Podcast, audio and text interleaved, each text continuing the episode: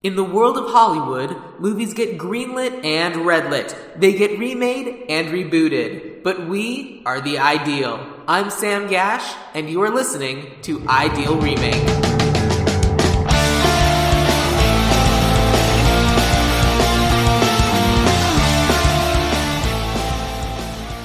It's podcasting time. miserable. Yeah, I I warned Harry that that was about to happen. You didn't warn me enough. I didn't warn you enough. Yeah. I- the That's other- the best you could do. The other option was podcast on. I feel like Neither are good. I know I'm on the spot here, but there's you spend some time with that. There's got to be I I thought about it for a solid ten to fifteen seconds. and that was the best I could Yeah. do. okay. Well, I don't have an alternative, so let's Let's just roll with it's it. podcasting time. It's podcasting guess. time. Yeah. okay. So we're talking about Fantastic Four. yeah, we are. And we is me, Sam Gash, and Harry Valentine. Yeah. C- Thank you for coming in, Harry. Of course, man. I love Fantastic Four. I want everyone to love Fantastic Four as much as I love Fantastic Four. Well, in order for us to love Fantastic Four as much as you do, first we have to know a little bit about you. Why don't you talk a little bit about yourself? Oh, I wasn't prepared for this part. I was only prepared to talk about Fantastic Four. Yeah, so I am. Um, my name's Harry Valentine. Good start. I'm a writer and an actor and do a lot of improv. I read a fair amount of comics. I learned. Have to- you always been a comic book reader? Uh, yeah, well, so that's what. Yeah, I almost said this with the Stan Lee stuff. I almost made like a Facebook post, but then it felt weirdly about me. But like when Stanley died, what I wanted to write was that it's because of his comics. Like my parents taught me to read Fantastic Four and Daredevil and the Hulk taught me to love to read. Oh, Like that interesting. was when I was. so in you've been a comic book kindergarten. reader since you were a small child. Oh yeah, yeah, yeah. Yeah, like as as I was reading, probably I started like flipping through, not knowing all the words Mm-hmm. I was reading when I was younger than kindergarten, and then, um, but really, like me loving to read came from how exciting comic books were to me as a kid. Like they were like a treat if I was sick or, or like as a kid, I'd get special treatment. I'd Yeah. get a soda and a comic book or something. I mean, that's adorable. yeah, no, it was super cute. And it's but for some reason in my head, it's always like comic books are like an older brother got you into it, or you're but were you the older brother that got younger siblings into So it? I'm I'm the youngest of three brothers. But what really happened is I liked them. It- You know, when we were younger, they were still at grocery stores, so you could like kind of pick them up casually. I got really into comics in in a collecting kind of way when my dad turned like late 40s. He had his midlife crisis was collecting comic books That's an amazing midlife crisis. and he had three boys and we would go to the flea market uh, j&j flea market in georgia and we would pick up comics there was like a comic shop run by this, these guys john and gerald and they would sell like if you wanted to buy comic books it was you know like like sorted ones numbered ones that would fit well in your collection um, it would be a few dollars, but if you they had like bulk boxes you could sift through and get fifteen cent comics.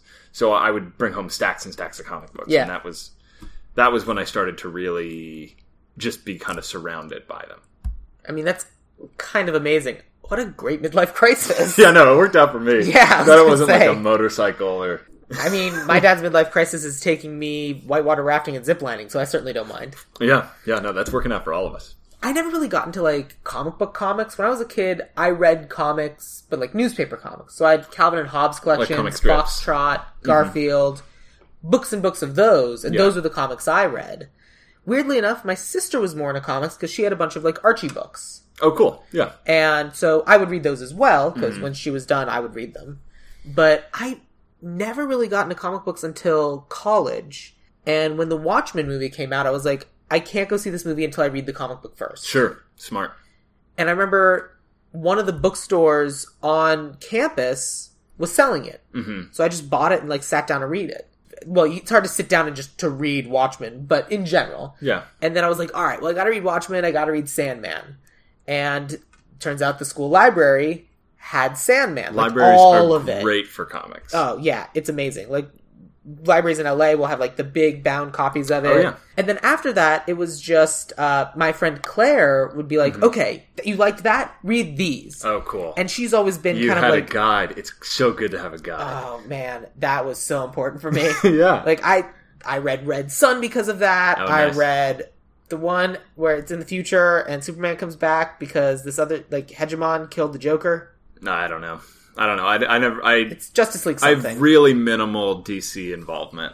You've always been a Marvel guy. More Marvel guy. I mean, I Green Lantern was one of my like major comics growing up, and I always liked Batman the character, but more in the movies and the animated series. Mm-hmm. But I didn't like earnestly dig into Superman comics until like two years ago. That's fair. Um, those Have you gone back and read like Red Sun, which is kind of like the one that everyone says is this is the best one? Yeah, you know, I haven't. I haven't. Um, I've read I, like John Byrne does a really good run. I've read, um, and uh, Grant Morrison did, did a really good run. I read, but mostly, I mean, and this is kind of this will circle back. Well, this will matter really directly to Fantastic Four. Is there is a pretty stark difference between the types of stories, s- type of superheroes you get from Marvel and DC. absolutely. And that pattern was set with Fantastic Four. So when you were growing up, was Fantastic Four one of the comics that you would go looking for in the That fifteen was cent the boxes? comic. It was the comic. Yeah. So it was Fantastic. the so you primary were one. really only reading Fantastic Four, or you were also reading Fantastic Spider-Man? Four was like so like when before my dad had his comic book influence, we each my brothers and I each had like our titles like or like if you go to the grocery store sure. and you see a new Superman comic, you'd pick What are it your up brothers' for names? My brother Sam, my brother Tommy. Okay, so Sam would buy X Men, Tommy would buy Spider Man, Yeah. you would buy Fantastic Four, something like that. Sam would buy Superman, Tommy would buy Spider Man, and I would get Fantastic Four. That- Okay. That, was the setup. Once I started reading more, Green Lantern, Hulk, Daredevil, those started to enter, enter but like Fantastic Four was the primary, and, and it kind of always has been. I've left it, I've come back to it, but it's the. And so the reason one. why you wanted to talk about Fantastic Four today is because there's never been a good Fantastic Four movie. They've never nailed it. The closest they came was The Incredibles. That's what I was going to say. Yeah. Really, the Incredible. Did you see Incredibles two? I haven't, no. I recommend it. It's Yeah. super fun and delightful. Oh, that's good. Yeah. Yeah, they've gotten close. They've like with the other movies, they've often had all the ingredients to make a good movie Mm-hmm. and just haven't been able to nail it. And I have a f- few reasons why, but uh, it's they've they're they're an overwhelming number of reasons. Well- why. We specifically we when we were sitting down to kind of create the idea for this podcast, I Mm-hmm. said which Fantastic Four movie should I watch, and you suggested Silver Surfer. yeah, Fantastic So Four, Two, not- Rise of the Silver Shield. Not even the origin story for Fantastic Four, just the sequel, which I remember enjoying more than I enjoyed the first one. Yeah, it's a little better. And here's the I mean, the main thing for me is the reason Fantastic Four comics are great across the board is has to do with the fact that they fight monsters. Good, I like they it. fight big, scary monsters all the time, kaiju style monsters. They fight. It's most of their rogues gallery, and actually, and so I sent you a video. Yeah. Uh, I just went to a comic shop last night, pulled the F box out, and was flipping through Fantastic Fours and pulling them. Almost everyone I showed you, the villain there was a monster. Right. Well, I went through a list of the uh, Fantastic Four Rogues Gallery. Yeah. And I pulled up some of the people that I was like, these are probably the big ones. Yeah. But apparently, one of the big Fantastic Four villains is Mole Man. Mole Man was the very first Fantastic Four villain. and apparently, he's like the first Marvel villain. So Fantastic Four was the first Marvel superhero comic. Okay. Um, and literally, when I talk about monsters, Mole Man control. So he's like a disgraced scientist. He believes that the Earth is hollow. Yeah. And then he falls into a cave, and so he And comes he to control. has an army of Moloids. Right, the Moloids, and also, literally, he's ruler of a place called Monster Isle. That's his thing, and so Oh, the, I the- love it. And so, one of the frustrations with the other movies, why Rise of the Silver Surfer is a good example of, especially having all the tools, is they don't use Doctor Doom. Doctor Doom is an iconic Fantastic Four villain, but he's not your typical Fantastic Four villain. Mm-hmm. So when you're trying to make a Fantastic Four movie that really gets Fantastic Four, you don't use Doctor Doom. No. Like they used in the Corman one, in the 2005 one. They've used him in every single one. yeah, every. Oh, yeah, and he even was in the Silver Surfer one. I forgot about Yeah. that. Yeah. because what I remember, the, the scene that I honestly remember most from Rise of the Silver Surfer, because I watched it on YouTube, wasn't even a scene that I particularly saw in this version. This what I remember is I remember Doctor Doom getting the Silver Surfer's surfboard and literally going and offering himself as "Let me be your new herald" to Galactus. And that scene's not in the movie, or not in the cut that I saw. I don't remember that. I wonder if that was like an extended version or something. Probably. But what I find interesting and my kind of interesting connection to Silver Surfer is that's the first movie that I ever saw anywhere on Blu ray. Oh, I remember being in a Best Buy or a Target with my parents for some reason, and I remember seeing this movie as the Blu-ray they were showing because Yeah. this movie came out right about the time Blu-rays were happening, and I remember looking at at it and going, "That looks so fake." oh yeah, It, you can clearly tell which part is the people and which part is the green screen background. yeah. There are parts where it's like lit very differently. yeah. it's pretty bad. But so let's ignore some of the other movies because one of the things I like about this movie is it's not an origin story Right. because frankly, I don't care how the Fantastic Four got their superpowers. Yeah. and it's a little bit silly. Yeah. It's very Silver Age, it is. which is wonderful, especially if they're going to be fighting a nihilus Oh, and Annihilus is great. or wizard. Okay. no, wizard no. is not great. I don't have any particular attraction to Wizard. um, uh, no, Annihilus is super The other, cool. the other one I wrote down was Diablo. Diablo's a thing. Um, We kind of are at a point in popular culture where you don't need the origin story. If you want to know how they got their superpowers, that's what Wikipedia is for. And I liked that about Silver Surfer. I liked that they were just kind of an established group and you kind of understood their dynamic. Mm-hmm. the sexism and uh, bad. toxic masculinity in this movie Oh, yeah. are real and terrible. both Tim Story movies and the Roger Corman movie. I know we're specifically focused on Rise of the Silver Right. Surfer, but it's like, and to be fair, uh huh. this comic started in 1961. Most of the iconic storylines are between 61 and 80, and the comics are sexist and patriarchal. Yeah. like Sue is hectoring, and she doesn't. She's not sure if she wants to fight, and she wants to get married and have kids, and she's always like needling everyone. And so that's why when I say they've never nailed the movie, there have been very, very rarely have they been able to nail every part of what makes Fantastic Four great, even in a single comic book. Right. That's why we need a movie like Yeah, this. I agree. that can take the best ingredients. Well, the one thing that I thought that they did right eventually, because even in Rise of the Silver Surfer, it's group dynamic, group dynamic, group dynamic, group dynamic. Oh, I guess we should get to the plot. Yeah. They don't go and try to interact with the Silver Surfer until 55 minutes into the movie. Right? Oh, yeah, no. Yeah, I, I actually, I, I remember that, that it's like they do a bachelor party scene. Which is terrible, They do uh, like a weird plane gag at the opening, which is weird. and none of it. Like they they establish, hey, these people are super duper famous. Cool. And then the next thing that happens is we don't have room for you in first class. We're going to stick you in coach. That's cool with you super duper famous people, right? Right. And, No. and also, they have a fantastic car. They can they use it later in the same movie. he ha- they ha- it was the first time that they got to the pro- Ugh. the the toy tie-in. They are the whole. He's a he's an, an inventor. They have resources. They don't need to fly in a commercial. Whatever. None of that's important. What's important is that Tim's story was very focused on the comedy elements of it. yes. And then Which- would be like, all right, let's do some action stuff. And some I plot." agree with that a little bit. I also think you should focus on the comedy of it I agree. because the other thing I thought that they did eventually was I think Sue uh, Sue Storm should kind of be the main character. Mm, yep. Everyone else is kind of like the goofy. Everyone else is goofy in some way, but she's kind of the person who like brings them all together and says, "Okay, here's what we do." So here's a cool thing about reading the comics is the first so like the first 300 something episodes of the comics uh, i- issues of the comics there are no retcons there's no moving backwards it's all told as a continuous story Okay, but what's cool about it is is they're written from the 60s through the 80s so they're are they aging?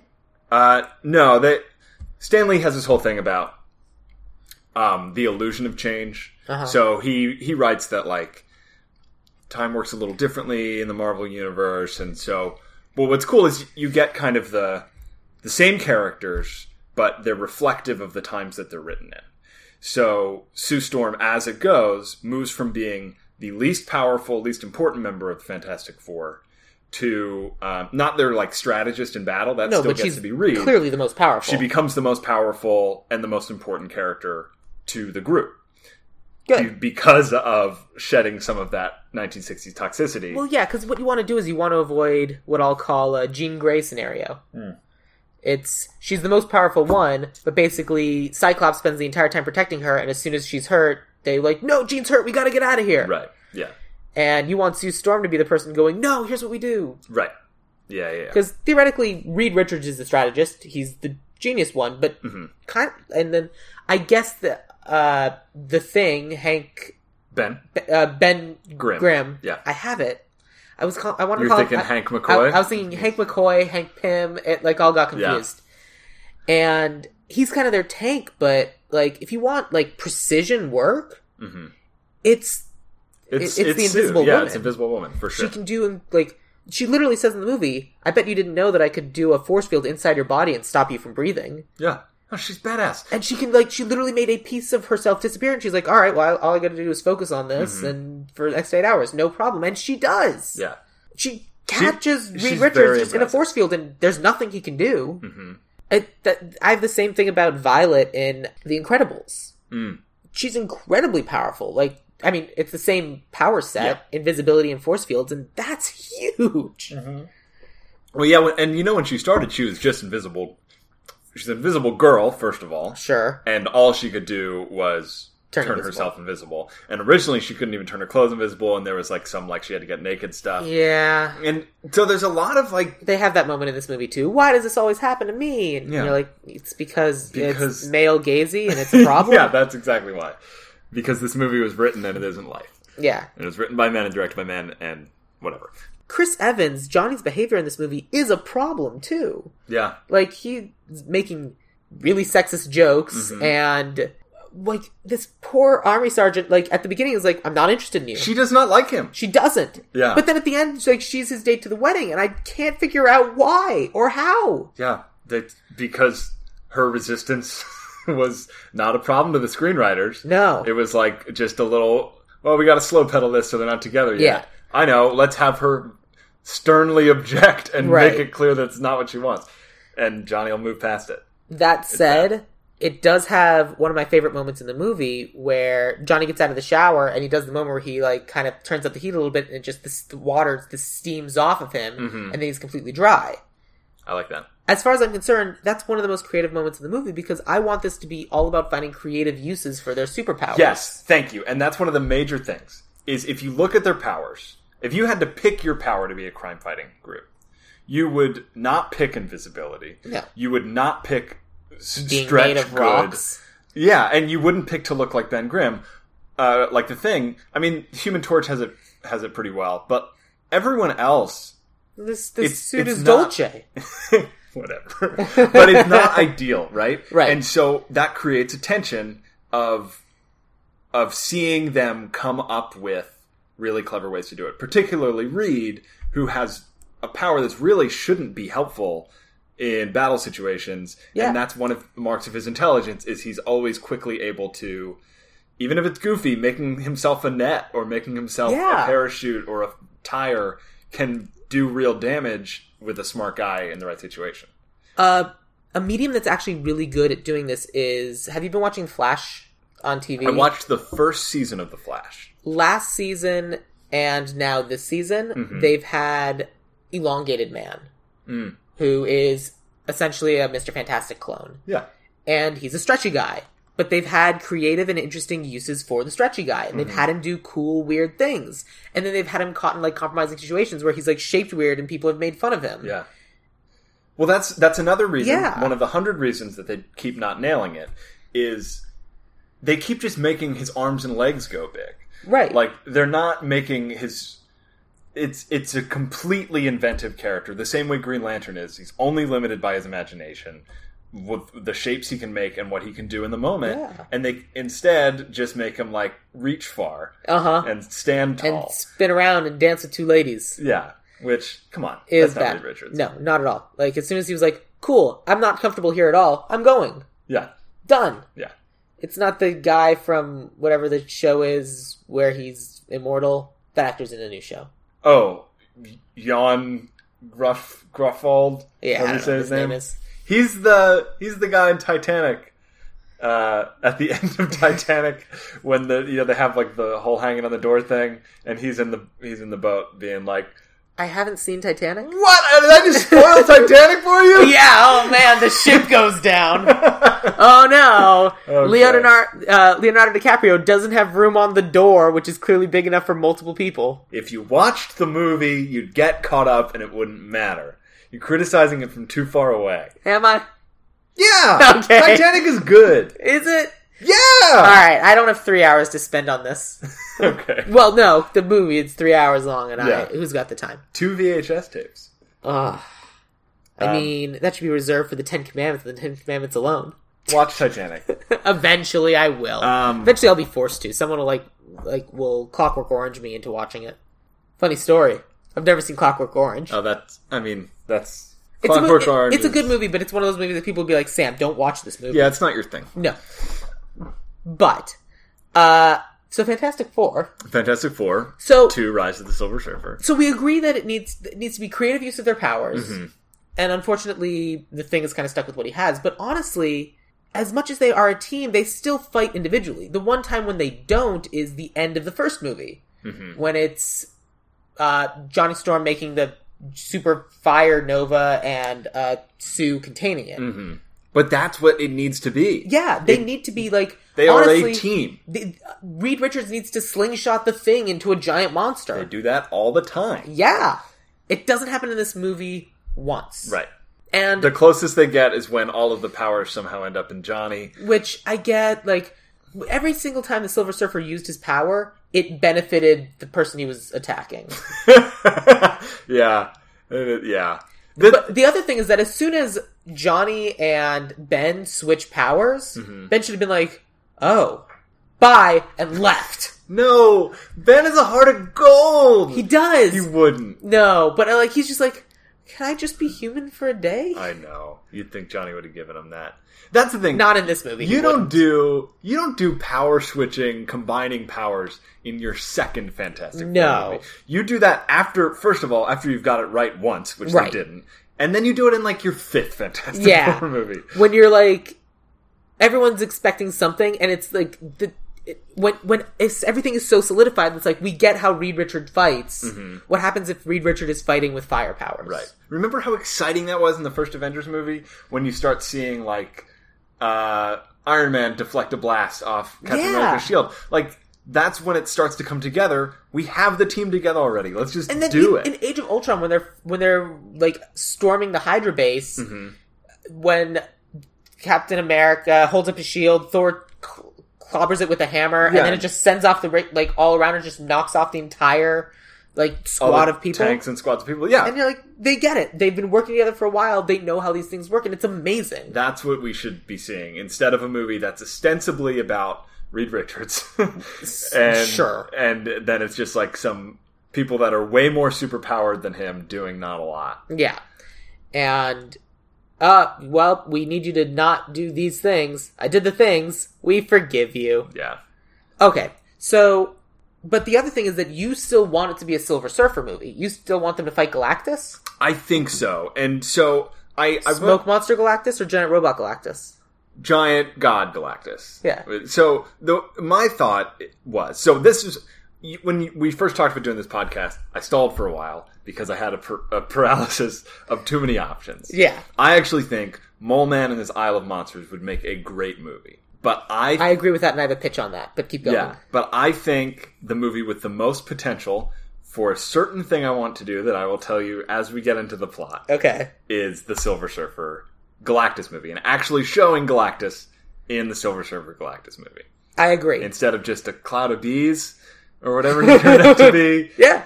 Um, Who's not afraid of a cloud of bees? I'm terrified of a cloud of bees. I'm more afraid of a god that's trying to eat my planet than a c- cloud of bees. What can I do about Assuming a they're god both trying real. to eat my planet? Cloud of bees, I can run.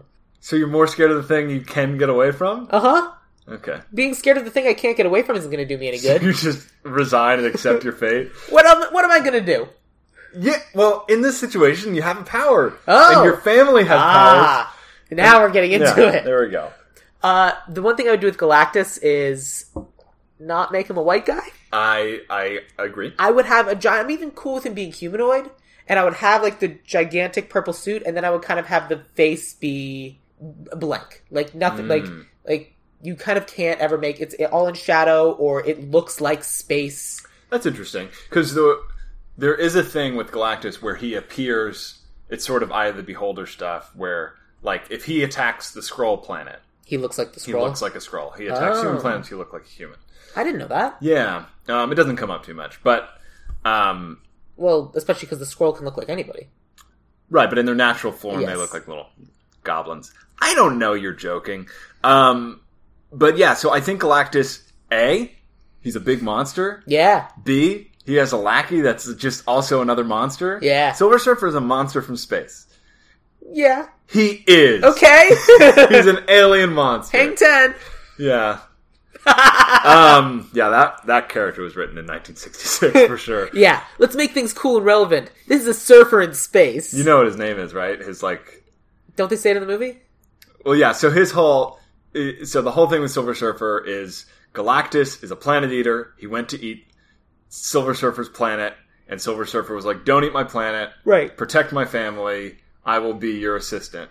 And so from that moment on, he became Silver Surfer and stopped being Norin Rad. Yeah, they say that in the movie. Rad. The Oh, Rad rad. Surfer. Oh God, Yeah. my, I just got that. no. That's pretty nasty. Uh, I think in the movie they were like Norin Rad. yeah, well, once you say it in, who is it, Lawrence Fishburne's voice? Yeah, That sounds. cool. everything sounds cool said said by Lawrence Fishburne. But I I went down this deep Wikipedia hole one time just finding out about who all of the different heralds of Galactus had been because Mhm. there have been a lot. Yeah, like their there have. previous her- like mine is the power cosmic, which everyone's just like, oh, you have god powers, run.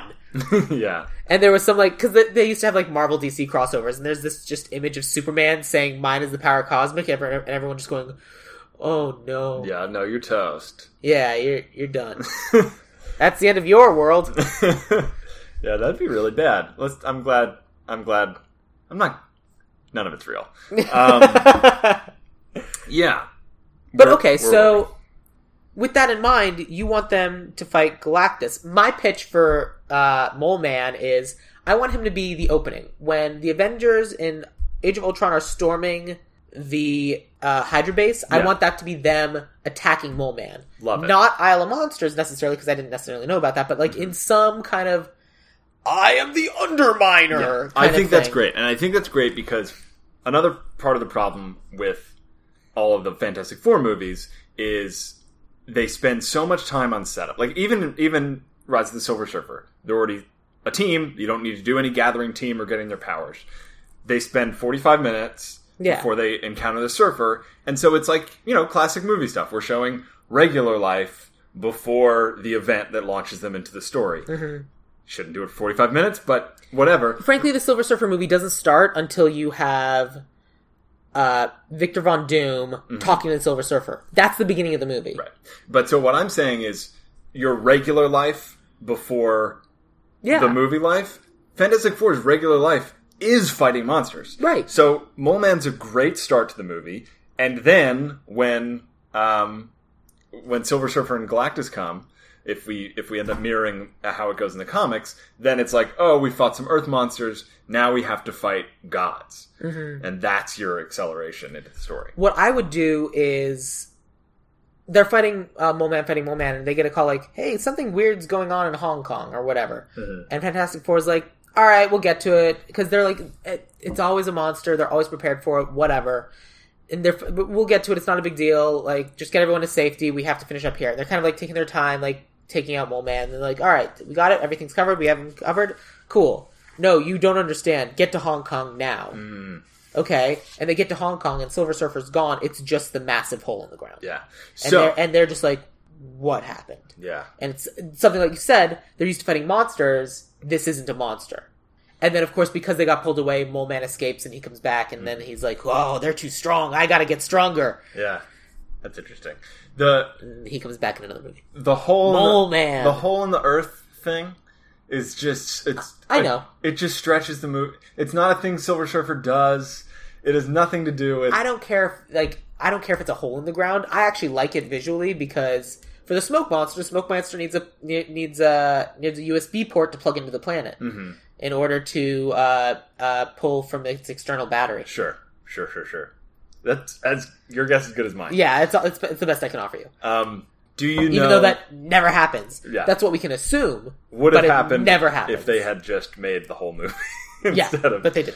um, counting on it being a franchise. But something else happens. Something unbelievable. Literally unbelievable, especially for even for people with superpowers. So like how could this possibly have happened? Could it be that uh, the entire sky lights up in fire, and uh, and then the sun is covered in uh, is clouded out by debris? Because Mercury's gone? Let me tell you a little bit about what happens in the comics. Tell me. the arrival of the Silver Surfer. So the the basic idea of this the main Silver Surfer Galactus story Uh-huh. is a three issue run um, done in Marvel Comics in like '66, and the I the first issue of it it- basically it starts with it actually starts with Fantastic Four wrapping up another adventure Yeah. uh, with the Inhumans, which are Okay. essentially monsters. Yeah. Uh, Um, uh, yeah, but They're are they- monstrous. They're monstrous. Are they good guys or bad guys in this world? So yeah, Um, I they- don't know where they are in '66 when they first appear. They're bad guys, and then you find out their whole scenario. Yeah, their Anyway. whole deal. So they're wrapping up an adventure with the Inhumans, um, and then it cuts to outer space. First time we see Silver Surfer, he's flying p- past the Skrull planet, and the Skrull are doing everything they can to not be seen by the Silver Surfer. And at this point, you have no idea why. They're they're like using whatever technology to mask their planet, and the Silver Surfer just goes on by. And then on Earth, uh, they're on the Baxter Building, like the hideout or the the headquarters, and the sky lights up in fire completely lights up in fire. We have no idea why. And so Reed like retreats into his lab, as he often does, to try and solve this scenario. And then asteroids and space debris start clouding the sky and covering the sun, and he s- still can't figure it out. Eventually, he figures out that this has to do with the Watcher. The Watcher is uh, a giant, uh, like baby monster Baby monster. that lives on the moon. big headed dot guy watches everything and goes, "Yeah, no, I see it. I've seen, I've seen all of it." ostensibly that's all he does is he's supposed to watch but like he always interferes Yeah. he like has a strict rule about but he always does so that's the watcher Oh, so all that chaos caused is the watcher trying to hide earth from the surfer and so that's when um, the surfer kind of explains or sir, the watcher explains everything to reed and the fantastic four who the surfer is who galactus is he's not a and and- and it's pretty cool introduction if you think about galactus in 66 because most villains to this point are like psychos, maniacal, power hungry, greedy. They're they're all like focused on power. Galactus is none of that. He's a hungry god. We mean nothing to him. He's going to eat us no matter what. And that's why every planet who sees the surfer dies. So it's pretty spooky stuff. So so basically at the at the end of this first issue, in issue 48, Owatu finishes explaining that Owatu And- is the name of the Watcher. Oh, Watcher is the name of the Watcher, excuse me. And Silver Surfer lands in the Baxter building and fires a flare to Galactus. Johnny and Ben come out. They they're trying to subdue the Surfer before he can finish sending his message. They end up like knocking him off a building, and then Galactus lands. It happens that fast. And Galactus says, "All right, Guess what? I'm gonna eat this planet." Uh, Ah, and that's the end of the issue. all of you go in here. Right. So it's that kind of setup. And so what's cool about these three issues is it happens. This is a three issue storyline, could be a whole movie. It happens all consecutively. There's nothing like Rise of the Silver Surfer where they have a week to invent a device. Yeah. Uh, it, it happens in probably an hour and a half. This is a question that I have that I've kind of never really known, and every time I see reference to it online, it's always like a joke, and it's not the actual answer. Yeah. Galactus is a, some giant dude. Yeah. How does he actually eat a planet? Let me tell you, it happens in the next issue.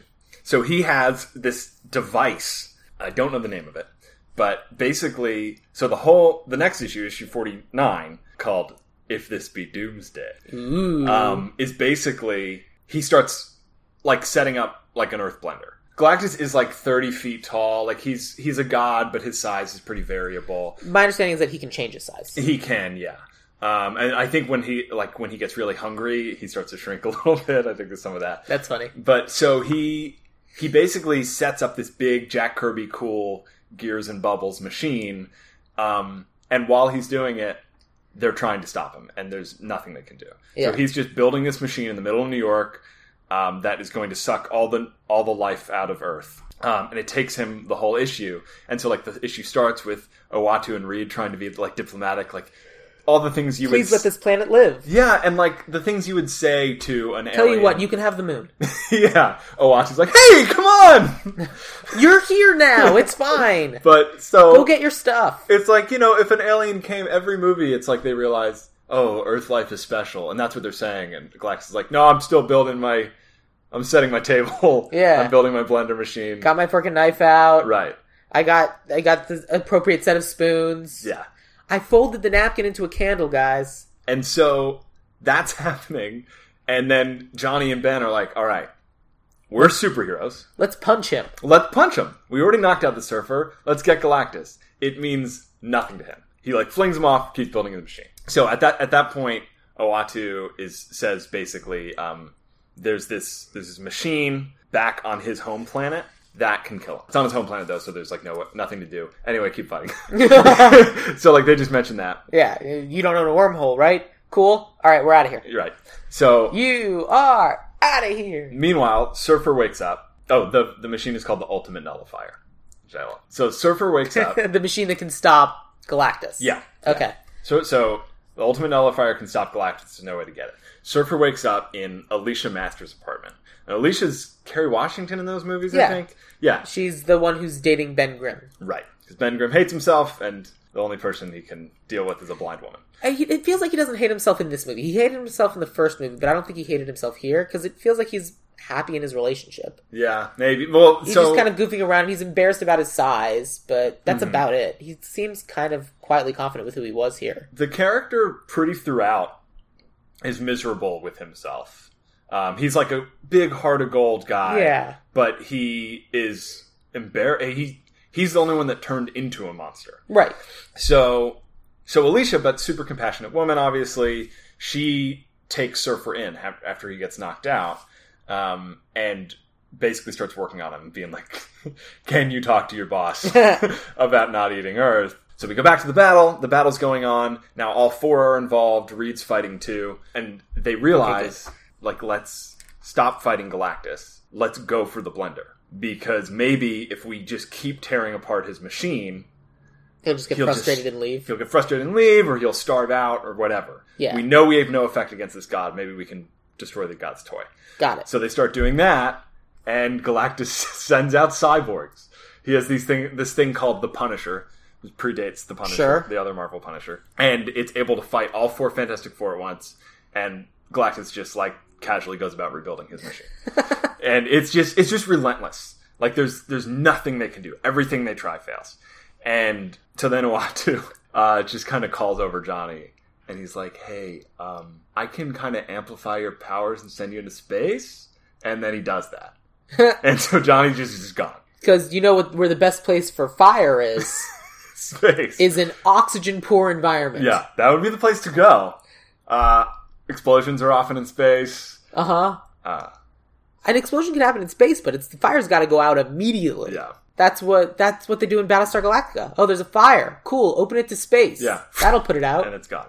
no more fire. So I guess he gives him some sort of the same kind of thing that Silver Surfer has, where he can travel Sure. through space. So he sends him off, and now it's just the three against Galactus and the Cyborg. And The four. uh, what's that? The four. Watcher's helping. Yeah, he's not really helping. He's just watching and also helping, but not really helping. Okay, sure, sure, sure. Um, s- so then, and then at the end of the issue, this is the second of the three issues. Uh-huh. Alicia convinces uh, Nor and Nor- Rad. Nor and Rad You're red. to stand up against, uh, you know, and that's another thing with the, uh, against Galactus. But that's another thing with the sexism of the Tim Story movies is like It's just all Sue because Storm it- gets to do. She does nothing. It's just like, well, you're pretty. yeah, Yeah, okay, I don't want you to die. Right. It's like I oh, I love you. Look like my space wife or whatever Yeah. or whatever it is, and that's it. It's like the way she looks is her power, and in the '60s comics, it's her women's intuition. Oh. It's it's shit. But anyway, we can do better. So Okay, cool. So I like the idea of this story, and I like the idea of it being literally an impossible feat, but we got to do it without the Watcher. I'm okay with that. Because, especially if you're setting up a new franchise, you're going to have enough to deal with just setting up the characters that we're familiar with before Right. setting up the whole concept of Watchers. Mhm. They've briefly alluded to it, the Watchers in um, the Guardians second Guardians 2. of the Galaxy Yeah. movie, but as a joke, and I get that, and it was super funny. Yeah. If you got it, Yeah, we don't need it. we don't. I, I'm I'm happy to do that. Uh, I'm, I'm and I, happy and to I like do the that. concept of that, and I, and I do think we should do moids at the beginning. They're fighting Yeah. moids, whatever. They come back, and I like the idea of the sky being on fire, but I like it if it's on fire not because it was the Watcher protecting something, but because something is destroyed. You Yeah. can't destroy the moon. Think of the tides. Mhm. It's dangerous. Yeah, It's like on his way to Earth, Mercury or Venus done got blowed up yeah, or or yeah, he something, Galactus had some snacks in the way, or, or- and it screwed up. or he everything. sneezed. yeah. Uh, oh, so good. excuse me. Uh, Um, got Alpha Centauri all over you. that's a real that's a real Tim story move. Um, okay, so can I? I'm going to tell you the last issue. Tell me. if you don't mind. So, uh, and this one is a lot faster to summarize because it's mostly action sequences. Great. So the basic idea with issue 50 is the surfer decides to stand against stand up against Galactus. Now his power, you mentioned the power cosmic before. Yeah. Um, that's what he's imbued with by Galactus. So he's in no way nearly as powerful as Galactus. It's a fraction of his power. It's really a losing fight and he knows it, but it's essentially to buy Johnny time. Johnny comes back from space having been to Galactus' home planet with the ultimate nullifier. Hands it over to Reed because it's an alien weapon and Reed's the only one smart enough to figure out how to use it. Story checks out. Um, he he threatens Galactus with it. Galactus is furious and hangry, and just it says basically like, "All right, if you give me the gun, I'll leave." And and Reed does, What? and and Galactus does. What? Reed, Reed's like, "All right, fair," and he gives him the ultimate nullifier. And and this is my problem with it. He gives him the ultimate nullifier. And then he leaves, and he's like, "Surfer, as punishment, you're trapped to Earth. You don't get to travel in space anymore." And then he goes, presumably, to eat Other, Other planets. Look, there's two things I can do. First of all, kill the giant god that eats planets. Yeah. One. Or two, say, no, we keep this, never come back here again. Right. Yeah, we have this now. I don't understand why he did that. Why Yeah. that was okay. Um, The, oth- the other thing, I'm trying to remember the context of where I originally saw it, but I feel like it was in. It's something X Men related, and I don't remember what. But basically, the concept of you can't kill a being this big because there is a universal biosphere, for lack of a better word, a universal um, uh, environment Mm. where you can't just kill off all the alpha predators I see. because then you have other problems yeah, and it's keeping things in balance. And I'm trying to desperately remember what the context was for that statement. Like, we can't just kill this thing off because we don't know what it would do to the larger. Oh, I do know. It's a Magic the Gathering story reference. okay, So in Magic the Gathering, there are these monsters called the Eldrazi, and they're world eaters. Mm-hmm. Gosh, or whatever they got that from. but basically, they're at some point they are trapped in a world called Zendikar. Trapped instead of destroyed because if they were destroyed, you don't know what that would do to the rest of the multiverse. And so they're trapped instead because that way they're not they're not destroyed, so that pa- that they, they still kind of exist. Worst case scenario, but also because you don't know what destroying them would do to the universe as a whole. what would the difference be between taking them out of commission and killing them in terms of the, what they do? Well, you don't know because it was described as we're just kind of seeing an aspect of them. We don't know if they're just a piece of a larger being, and if you kill them, the actual larger being will come in. I see. Whereas if you just hold them in place, it's a stasis as opposed to escalation. Like, like we would, like you might say to a, someone who doesn't like spiders, like if you kill all the spiders, then we're surrounded in We're flies. doomed. Yeah. Oh, I yeah, I get that. Um, I still think kill the thing that kills the planet. I, I tend to agree with you. You're pro Galactus, is what I'm taking from this. Absolutely. I think Sam planets should Gash- die. pro Uh, Galactus. Gal- Galactus 2020.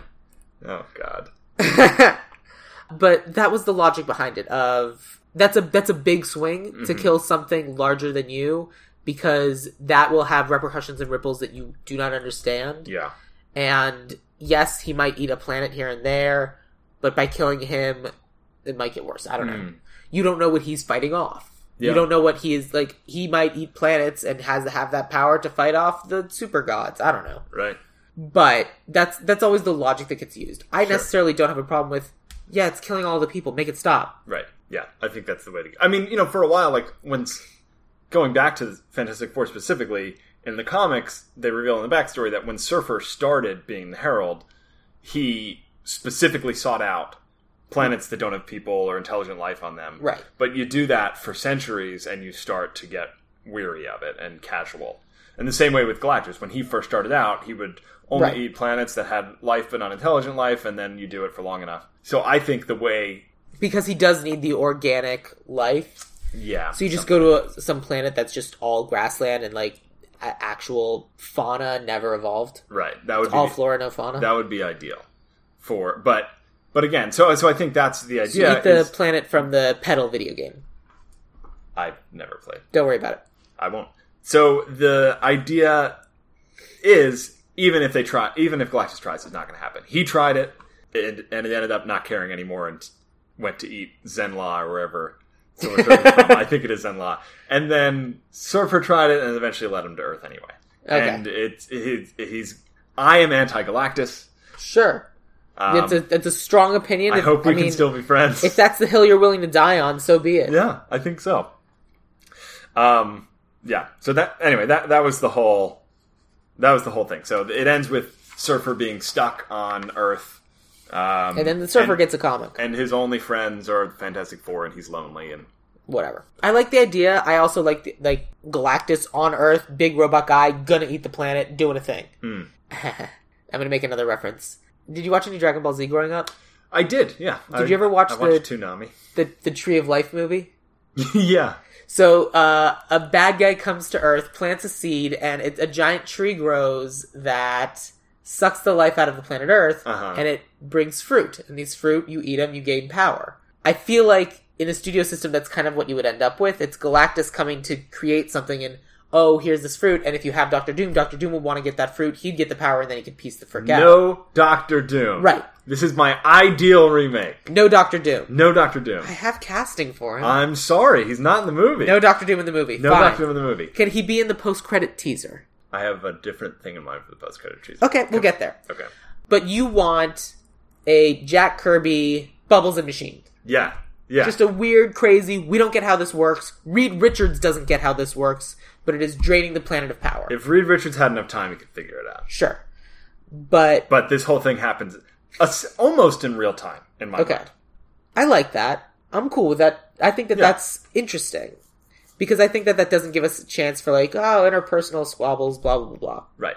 And you can have your bickering during a battle like you always do, and it's fun to watch superheroes Of course. do that, especially the F- Fantastic Four. I mean, but- that's what they do. right. Bickering is what they do, but it needs to not be stupid five year old bickering. Right. And it also needs to be not, oh, we got to put some action sequences in. Let's do them fighting each other again. Yeah. Like, that's so boring. Yeah.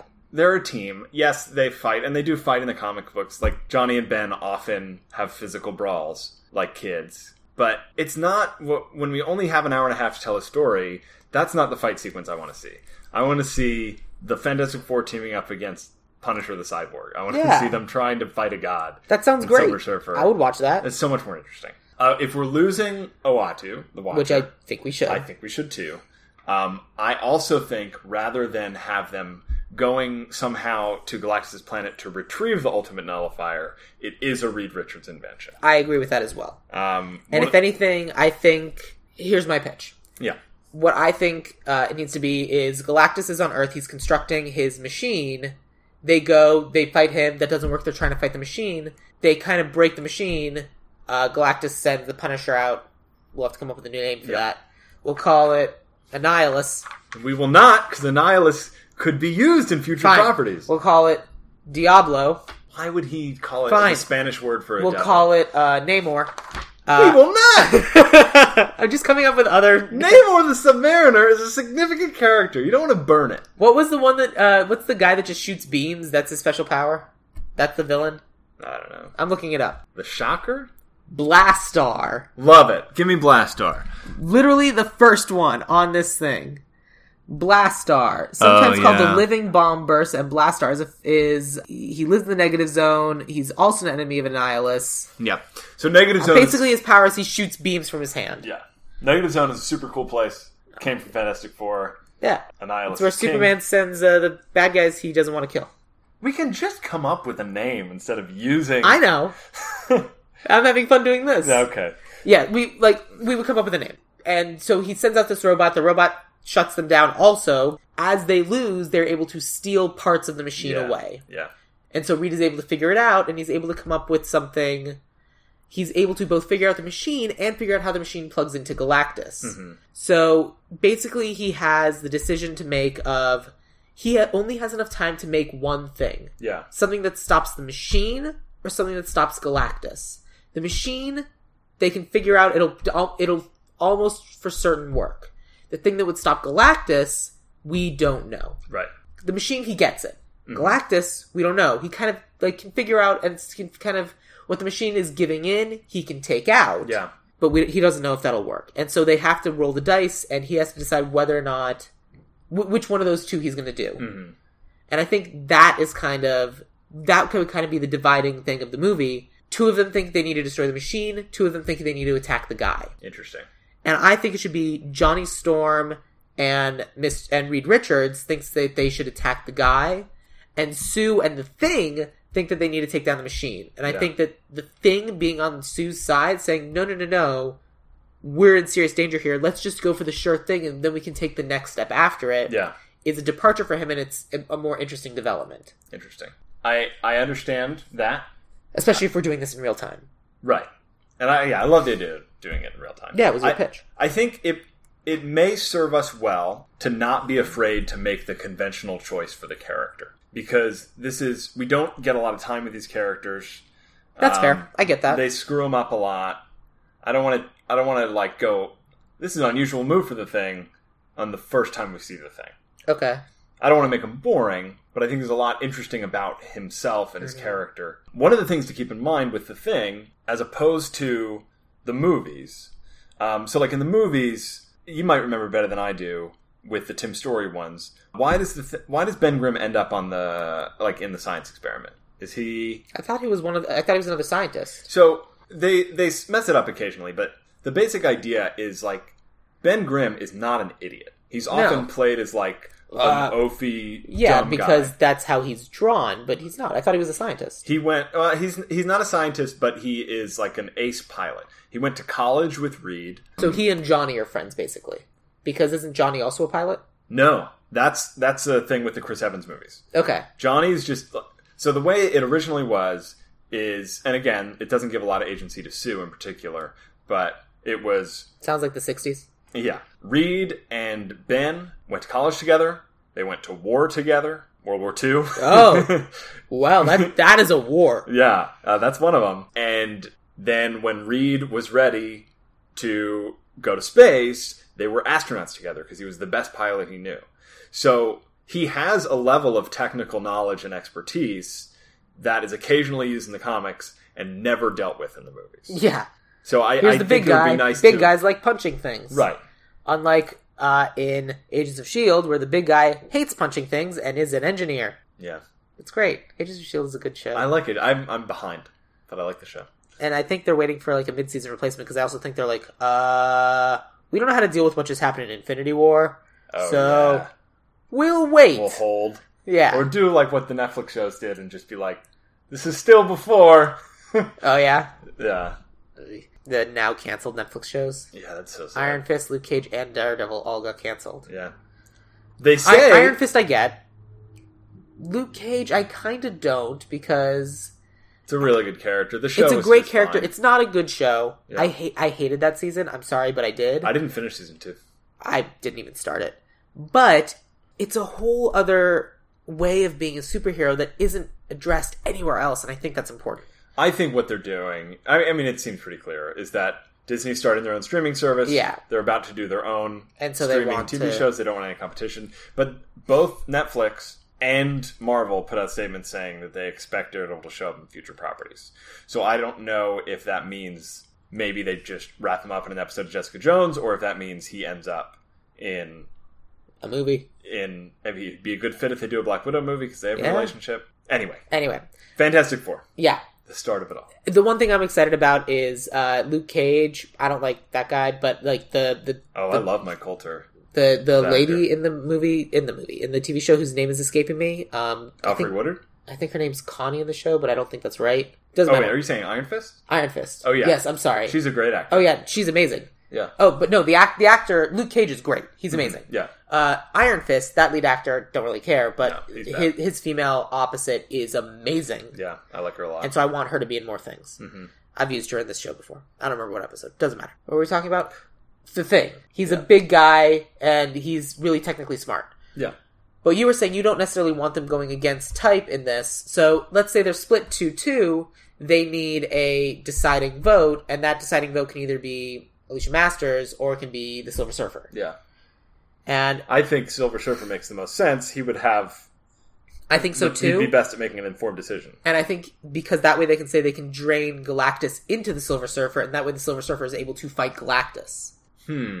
because he is able to if they're draining the power cosmic away from galactus who already knows how to use the power cosmic That's interesting. So you're saying that whatever Ultimate Nullifier version they use is a transferring thing rather well than. if it's based off of the technology that uh, galactus is putting into his draining machine I see what you're it, doing. it if the draining machine pulls this pushes or it pulls out of galactus so instead of feeding power into galactus it takes power away from it but that power has to go somewhere Yeah. And so they can either try to put it into one of them, and Johnny's like, I'll do it. And they're like, no, you'll die. Mm-hmm. But Silver Surfer can handle it because he's already tuned into the power cosmic. That's cool. Yeah, but then that sets up another tension where, like, Do we do trust we him? trust Silver Surfer with. or is ultimate he just power? trying to usurp his boss? Yeah. Dope. I like that tension. He does the right thing in the end, right? Yeah, Okay, good. because uh, uh, nervous. Sue Storm's pretty or something. Because Alicia showed him compassion that is only in humanity That and it- the that- people of Zenlong. that re- that reminds him why th- that reminds him what his initial goal was in becoming the herald Right. of choosing planets where compassion hadn't developed. Perfect. That's great. I love it. I love it. Okay. So we're running through plot. So can I talk about how I want it to end? Yeah, tell me about how you want it to end because I feel like we kind of have a sense of the movie as a whole. We kind of have our initial teaser, we have the setup, we have the what's kind of happening. Yeah. We kind of have the second act turn of them building the machine. Oh no, do we trust this guy? Okay, let's trust him. Let's go. Third act, go. Okay. I want to add in a, a layer of context of how I've been envisioning it that we haven't talked about yet. Okay. one of the ro- problems that the Fantastic I'm going to rephrase. One of the reasons that the Fantastic Four movies have always failed is because Fantastic Four are 1960s characters. Yeah. Optimistic, they're they're bright, they're very science based. Yep. You know, you think of they're very influenced by 60s monsters movies and the 60s culture of the time that really valued science, scientists, inventions, astronauts. Got it. Okay. Um, so if you read a comic today, even though the art may be updated, the language style might be updated, it's still an optimistic monster fighting family, which feels very 60s. Okay. And I think part of the reason that the movies haven't worked, the Corman one, they tried to adapt it to the 90s, the Tim Story ones, they tried to op- adapt it to the 2000s, the most recent one, they tried to adopt it to this kind of dark Yeah. 2015 thing. Well, they gave it the Man of Steel treatment, Yeah. Um. which is a problem because these are supposed to be light characters dealing with heavy shit, right. but they're still positive people. Mm-hmm. Which is why when we get into casting, I cast a lot of comedy people. Yeah, I thought about comedy people too. I I didn't land on a couple, so I'm, I'm looking forward to hearing what you say. But but in any case, what I feel like is this: we set the movie in 1962, Oh, interesting. and and hear me out all the way through. This whole scenario we're talking about happens in 1962 New York. So everything we've been seeing is that kind of slick. It, it, it all just so everything we've been seeing just matches that aesthetic. Okay. And what we get from it that's cool is we get all the things that makes Fantastic Four great in the aesthetic that they're built for without all the problematic stuff that comes out of reading the 1960s comics, right? okay. The movie goes whether they use the surfer's powers or whether Galactus's machine explodes or whether they use the ultimate nullifier, they beat Galactus, the movie's over. We do something explodes, something sends them To the future. into the MCU. Not into not into their future, Oh, into the MC. Yeah, they get blown In- into a different universe. into the universe we're familiar with. okay. kind of uh, end of end of Captain America: First Yeah. Avenger. So the idea being, and this is a big swing, but it's my ideal remake. But the idea is we get this, we get everything about Great Fantastic Four Sixties. Oh, okay, And they here's get how you do that. transported whole hog as they are with the attitudes they have, and it makes sense into 2018. Well, here's how you do that. What happens is they beat Galactus, Galactus leaves, but as soon as Galactus leaves, the big machine he was building is going to explode. Yeah, And so they have to get that machine out of there. And the Silver Surfer's been completely drained. He doesn't have the power to do it. Mm-hmm. So what they have to do is basically Sue creates a force field around it. Johnny is underneath pushing it up. yeah, Reed is going. making last minute adjustments or something. Re- Reed is doing ma- last minute ju- adjustments, trying to trying to trying to make it not explode. right. But they're going to space, and Thing comes with because he's like, "Look, if you guys are going, I have to be with you." Right. I honestly think that he would choose to like be there to be with them. Yeah. Then, Especially if we don't Or- have Alicia in the movie, yeah, they're all he has. right. They're the only people who accept him for who he is. And like, if you guys are going out into space to sacrifice yourselves, I'm going with you because this is how. Because if I, if you guys go out, I want to be there with you. And I feel like, and so they get it. They are in space. Fantastic Four. Uh, stuff happens in space. Tagline: Fantastic Four. Uh, stuff happens in space. Yeah, with the uh, da, with da, the da. uh dot dot dot. Yeah. And and that's how they. So this explosion ha- it explodes, implodes, pop yeah, and then it just opens up and they land and it's a different world. Mm-hmm. I'm okay with that. yeah. I really like that because then if we do have future Fantastic Four adventures, they can it can feel right that they are the characters they are. In a different world. In a They're different literally world. characters from a different world. Here's my only issue with that. Yeah. Sue's got to be the kind of the main character. Okay, And if yeah. you put her in a 60s context, that's a lot harder to do. but it's sixties content in a totally different universe. Okay. we can have we don't have to worry about having all white people in power. Good. We don't have to worry about. I didn't just cast white people. Yeah, no, I didn't either. But like, so we don't have to worry about all of the nasty '60s things. There are monsters. There are. This is a world where superheroes exist in 1962. So we don't have to stick to the racial and patriarchal problems of our 1962. Great. Okay, we can have good. all the aesthetic and all of the brightness without the terrible stuff. all right, cool. So they're going to a worse world. Yes. Oh no, it's bad. It's bad here Okay. or all right. there or whatever. It, it it is worse. Yeah. Okay, I'm on board for that. I think it's cool Great. because the four of them go, and Doctor Doom's story, if we want to use him later, isn't necessarily tied to their origin. That's more of a movie thing than Yeah, than and a I- comic I've- thing. I've never so cared we about can that. have Doctor Doom in the MCU later on. It it's just the four of them, the four celebrity superheroes of 1960 New York, end up in our MCU at the end of this movie. Yeah. If anything, they can be comic book characters in the MCU that all of a sudden become real. Yeah, they do that in the comics. They have characters in comics reading a whole Right. Uh, comic book or whatever. But especially, it's like they did that in the Justice League animated TV show, where an explosion happened and Green Lantern, the Flash, and third person, uh, uh seen it. Hawkwoman, Okay. Hawkgirl, whatever, Hawkwoman, Hawkgirl's bad. Uh, Hawkwoman get blown into uh, an alternate universe, and it's kind of that '50s era, like Silver Age world. Yeah.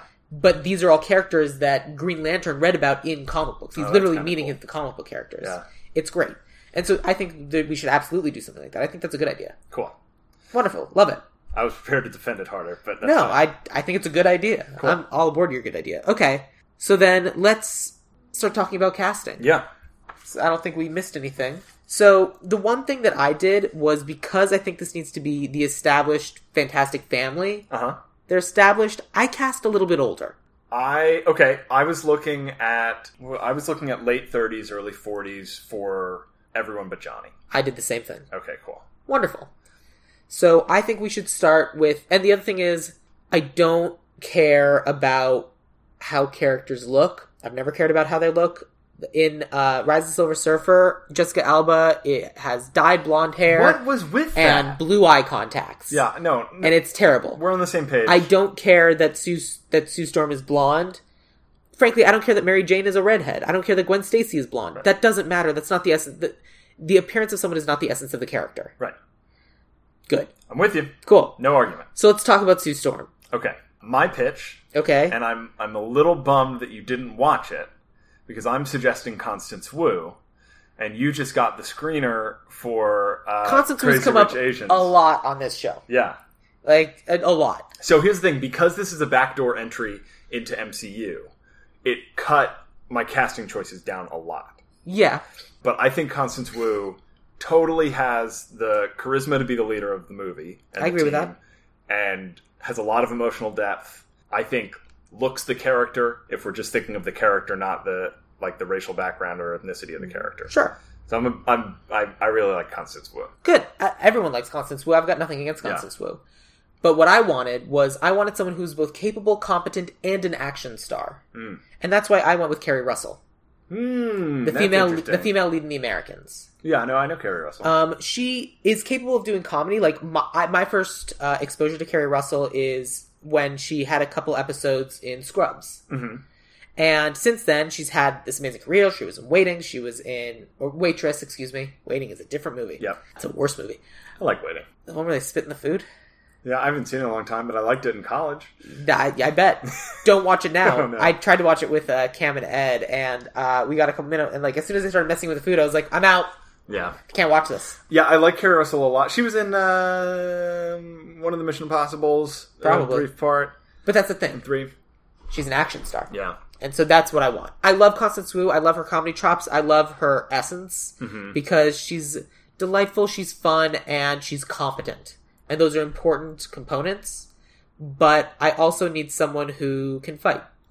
do we want to wait on locking this in until we hear? Oh, yeah, of how course. they go together. I, I, I agree with that because Okay. it is a unit, and I think we should kind of introduce all of them and kind of stitch it together with who we think works. yes, I'm done with that. Especially because we kind of need to pair our Sue Storm and our Reed Richards. Right, and and unless we're doing the adoption thing again, like they did in Fan Fantastic, I said Reed Richards. I know I was Oh. I was Oh, about the Yes, I the, think- the the no, no but I'm siblings. saying we need to match the siblings as well. Oh, I don't care about that. that. I kind of I want them to be I liked Fan Four Stick where it's just yeah, no, he's black.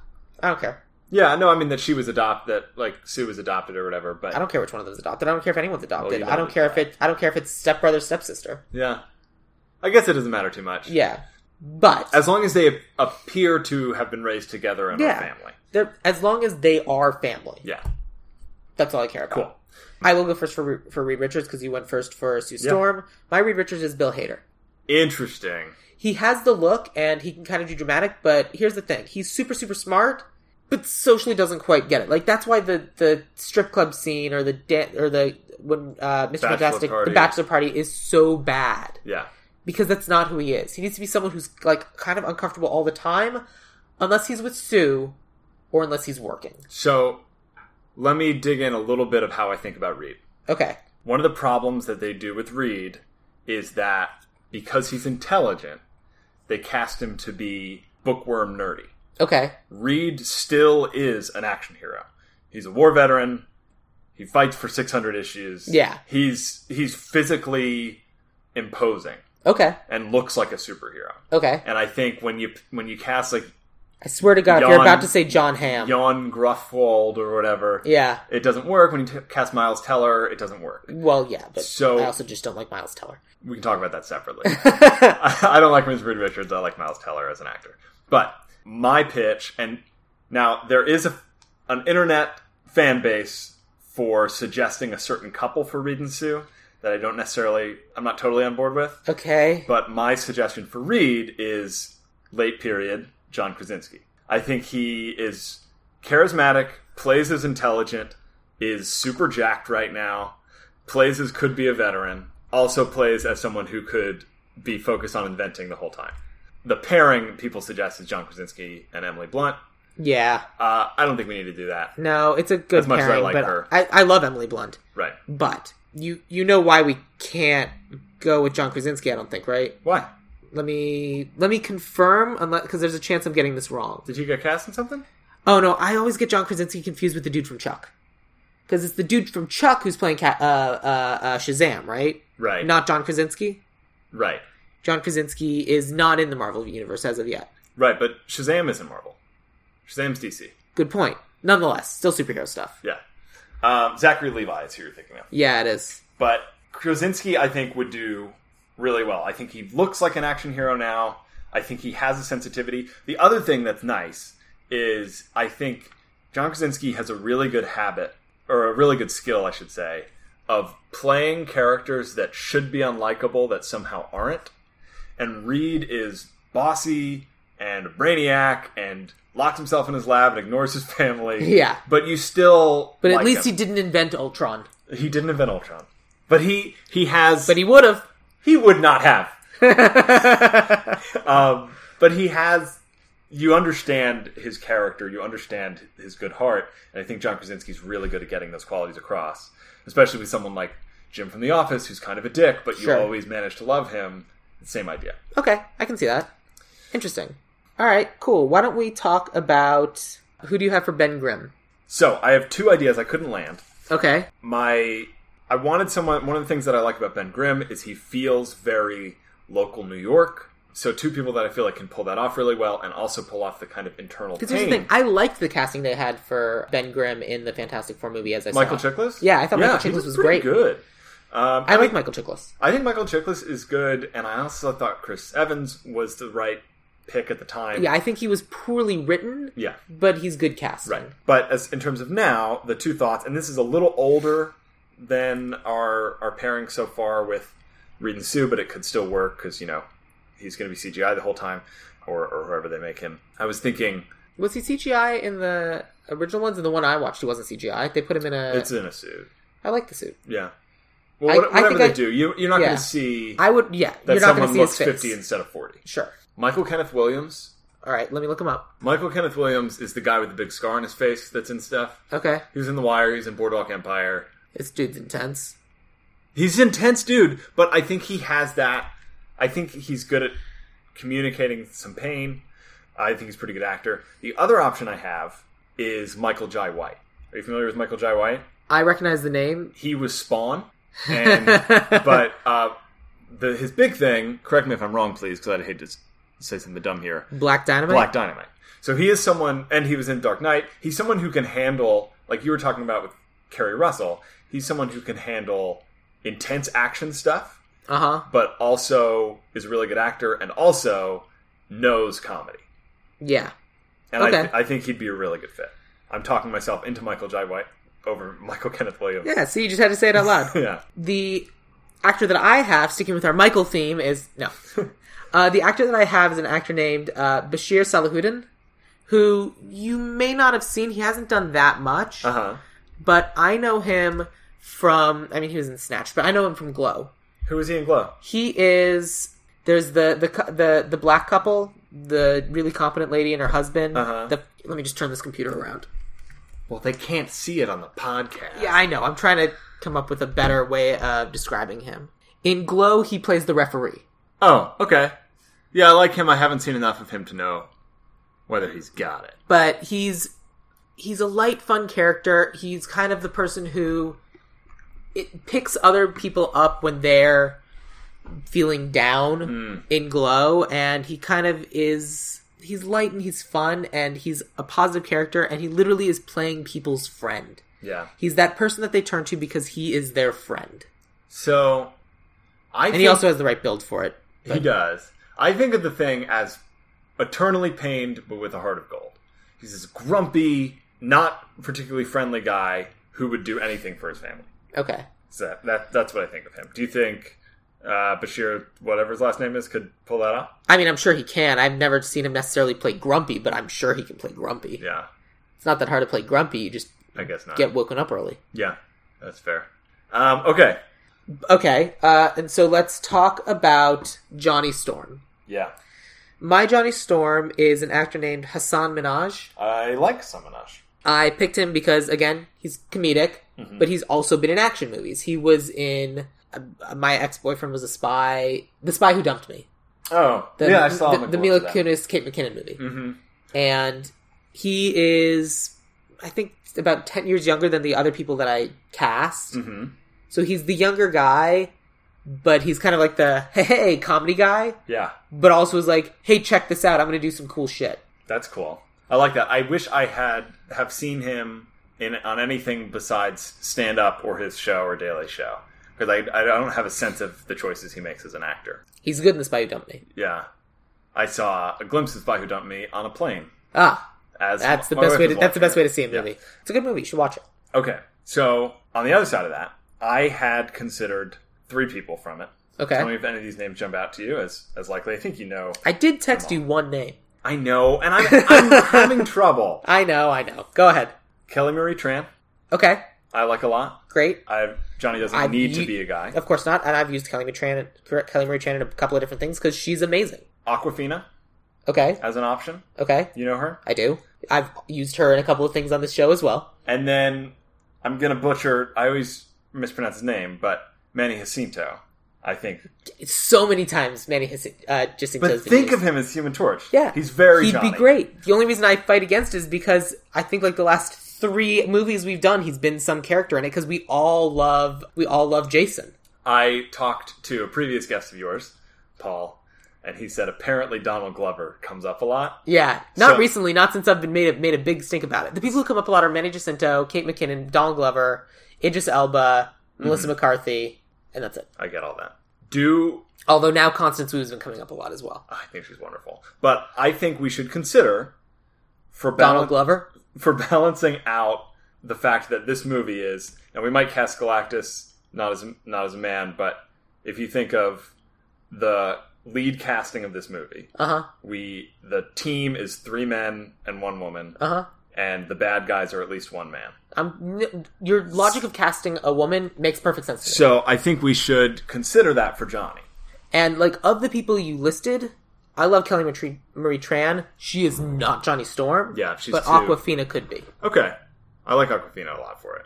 And I like Aquafina for the exact same reasons that I like uh, Hassan Minaj. Mm-hmm.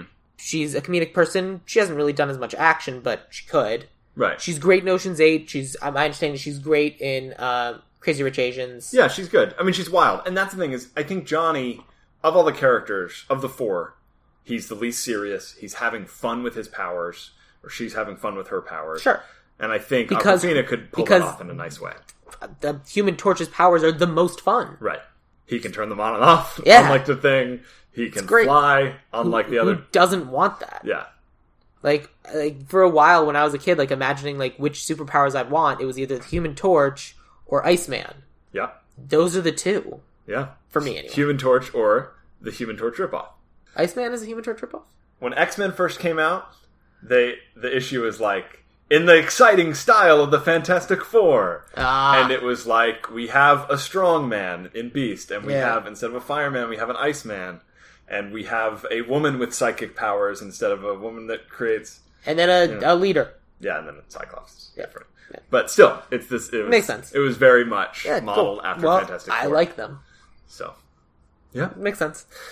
I would. Okay, let then let's. I think then let's go with Aquafina because I think I agree with your logic and I think that's a good choice. okay. So then, wa- working our way back up the list, Aquafina is going to be a very big character, Yeah. which means that she's going to be the biggest character. Biggest in terms of the performance style? Yeah. Okay. And so I feel like that kind of mutes everyone else we're going to need to be pulling in a little bit because I think if people try to match her, we're going to have a mistake. Yeah, I think that's fair. I mean, we still want these to be bright, optimistic, s- sunny-ish characters. Absolutely. Obviously, the stakes are high, so they're not like smiling the whole time. Right. But So let's work our way back up. Ben Grimm, Mm-hmm. between I'm going to stick with my pitch. It's just Michael J. White. I'm cutting Be- Michael between J. Williams. Spawn and the guy from Glow, who would be a better best friend to Aquafina? Interesting. Oh, I mean, you phrased that in a way that really supports your pitch. It really does, doesn't it? but if I phrased How would you phrase it? who who really gets across the tortured heart of gold and has good comedic timing but knows when to use it just right. I feel like that seems more like Michael Jai White to me. I hope Okay. it's not Jay, and I've been saying it wrong. This I think whole it's time. Jai. I think Okay, you're good. right. What um what has he done recently, Michael J. White? Good question. Because if he hasn't, I mean, because he's He been in worked. things. Because he was in Arrow. He's Ben Turner or Bronze Tiger in Arrow. I don't watch Arrow. I did, and I don't know who that is. He was in several episodes. Yeah, I mean, he's a recurring character. He's in eight episodes. I have no idea who Ben Turner slash Bronze Tiger is. Yeah, I don't know. So you're saying it's not memorable? And then he's like Black Dynamite, which is a lot more recent than I thought it was. Oh well, that's the TV series, the animated Ah. series that did. And then he's Batman Brave and the Bold as Tattooed Man. I mean, he works pretty constantly. Yeah, he A lot is. of voice work, which I Which think is great. would be fitting for someone like Ben Grimm. Ooh, look at you. I always like going with someone who isn't necessarily like the big brand name, and that's why I like uh, Bashir Salhuddin because I think he's someone on his way up, and I think it's a cool opportunity for someone. That said, you'd be completely covering his face, so no one would remember that it's him. That's true. Um, okay, let's come back to Ben Grimm Okay. because for Reed Richards, it's Bill Hader or Krasinski. Krasinski. I'm willing to go with Krasinski. Yeah, I feel I feel pretty strongly that Bill Hader's not. I think there is a there is a version of Fantastic Four that's a good movie that has Bill Hader in the lead, but I don't think it's this movie. That's fine. I got nothing against John Krasinski, and I think he's a good choice. Mm-hmm. And I think he's a good choice for all the same reasons that I thought Bill Hader was a good choice. Yeah. So I'm comfortable with that. Cool. That said, when we get to Sue Storm, I would still choose Carrie Russell over Constance Wu. How old is Carrie Russell? 42. Okay. That's I mean that's just as close as that might be a little closer than Constance Wu and Krasinski. Yeah, she's 42. Okay, cool. Krasinski's 39. So, I'm perfectly comfortable with Sue Storm being three years older. Than yeah, no, Mr. I'm, not, I, Fantastic. no, I'm saying that's good. Uh, that was closer than I thought. Yeah, I'm fine to, s- to go Carrie Russell. Cool. I think it's a big mistake, but I'm fine with it. no, it's it's good. She's great. I Yeah. love her. With that in mind, Carrie Russell, John Krasinski, Aquafina. Uh huh. Little sister. Maybe so. I'm fine with Michael Jai White. I think that's a really good choice. for I don't Ben. disagree. but maybe there's someone that neither of us are thinking of. We can come back to it. While we're talking, I am going to tell you who I had for Victor Von Doom, even though Doom is not in this movie. Sure. Christoph Waltz. Oh, that'd be fun. older, not a. oh, I like him at, at the idea as being kind of the older, established person who gets supplanted by Reed Richards Mm. and is kind of always trying to kind of claw his way back in. I see that. And If- then also because he's from uh, Latveria, Eastern European. yeah, you can talk however he wants. Yeah. Um, s- do you have a mole man on there? No, I. How would you I feel about have- sliding Christoph Waltz over to mole man position? Because I think it'd be kind of fun. All right, I'll do it. I know it's a smaller part than he would usually do. No, It's but it just like lets a him first 20 be minutes filler. more ridiculous, and I want to see Christoph Waltz be ridiculous. Yeah, I you mean, feel like you haven't seen that. I feel like he's. Did you see Green Hornet? I did. Who was he in Green Hornet? He was the main villain in Green Hornet, I don't wasn't remember. uh, He may have been. It's been so long. he? Yeah, it's not. and It's not too memorable, but No. he gets to ham it up. I just remember them driving around in the front of a car. It's not a good movie. Yeah, but he Which is a he shame. hams it up in uh, Django. He hams it up in Inglorious Bastards. He hams it up, but does he ham it up to the expectation of someone named Mole Man would No. hang it up? No, he doesn't. I understand. What Ham it up. And so with you. I think that's fun. That's cool. Um, I didn't really cast Galactus or Silver Surfer either because I wasn't sure specifically how we were going to go. I literally just had a list of other villains Diablo, Wizard, Mole Man, Namor, Annihilus. For Namor, I specifically wrote no. I've never been crazy about Namor. Yeah, I think he can have an interesting storyline. I think the best storyline you can do with Namor is one that ends up putting Sue in the same position she's been in too many movies, That's the problem. where she's like a, a tug of war object, or has doubts about the team, or Well, falls in love with the prince. Like all that, that- stuff's boring. That's yeah. The the more interesting storyline is that we've been doing these movies for a while, and all of a sudden Sue Storm gets the seven year itch, Yeah, and all of a sudden here's this younger, attractive guy. we can we can think on.